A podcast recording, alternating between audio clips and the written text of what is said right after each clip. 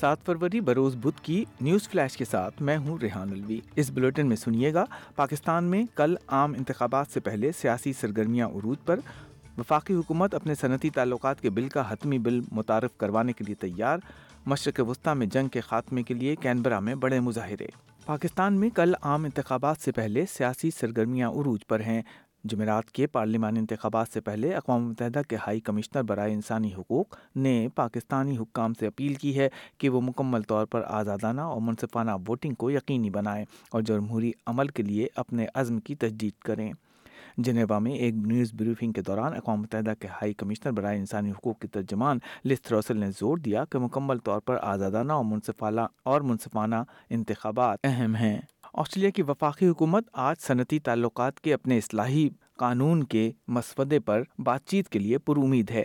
Closing loop holes کے نام سے متعارف کروائے جانے والے صنعتی تعلقات کے بل میں حکومت جن شقوں کو شامل کرنا چاہ رہی ہے، ان میں مینیجرز کو کام کے اوقات کے بعد اپنے کارکنان سے کام کے بارے میں بات چیت یا رابطے پر پابندی کا آپشن بھی شامل ہے۔ آسٹریلیا بھر سے مظاہرین دارالحکومت کینبرا پہنچے ہیں۔ یہ مظاہرین وفاقی حکومت سے غزہ میں جنگ کے خاتمے کے لیے مزید اقدامات کا مطالبہ کر رہے ہیں۔ دوسری طرف قطر کے وزیر اعظم نے دوحہ میں موجود امریکی وزیر خارجہ اینٹی بلنکن کے ساتھ ایک نیوز کانفرنس میں بتایا ہے کہ غزہ میں جنگ بندی سے متعلق تازہ ترین منصوبے پر حماس کا رد عمل مثبت ہے۔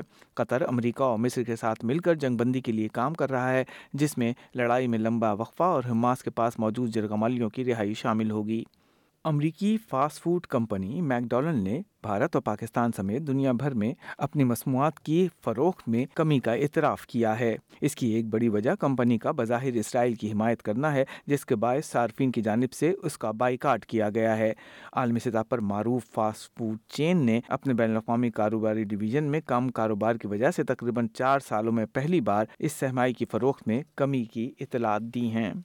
وزیر اعظم اینتھونی ایلبنیز نے کہا ہے کہ خواتین کارکنوں کی اکثریت کو حکومت کی تجویز کردہ ٹیکس کٹوتی کے تیسرے مرحلے سے فوائد حاصل ہوں گے۔ وزیر اعظم کا یہ بیان اس وقت سامنے آیا ہے جب حزب اختلاف نے ٹیکس کٹوتی کی حمایت کرنے کا ارادہ ظاہر کیا ہے۔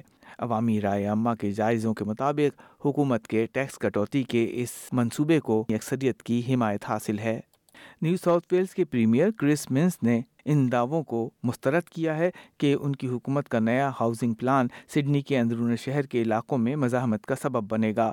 نیو ساؤتھ ویلز کی حکومت اپنی ریاست کے ہاؤسنگ بحران سے نمٹنے کی کوشش میں ٹرین اسٹیشنز کے قریب نئی سستی رہائش گاہوں کی تعمیر کو ترجیح دینے کا ارادہ رکھتی ہے۔ یہیں پر آج کی نیوز فلیش ختم کرتے ہیں۔ تازہ ترین خبروں کے لیے S B S dot com dot A U slash Urdu پر جائیے۔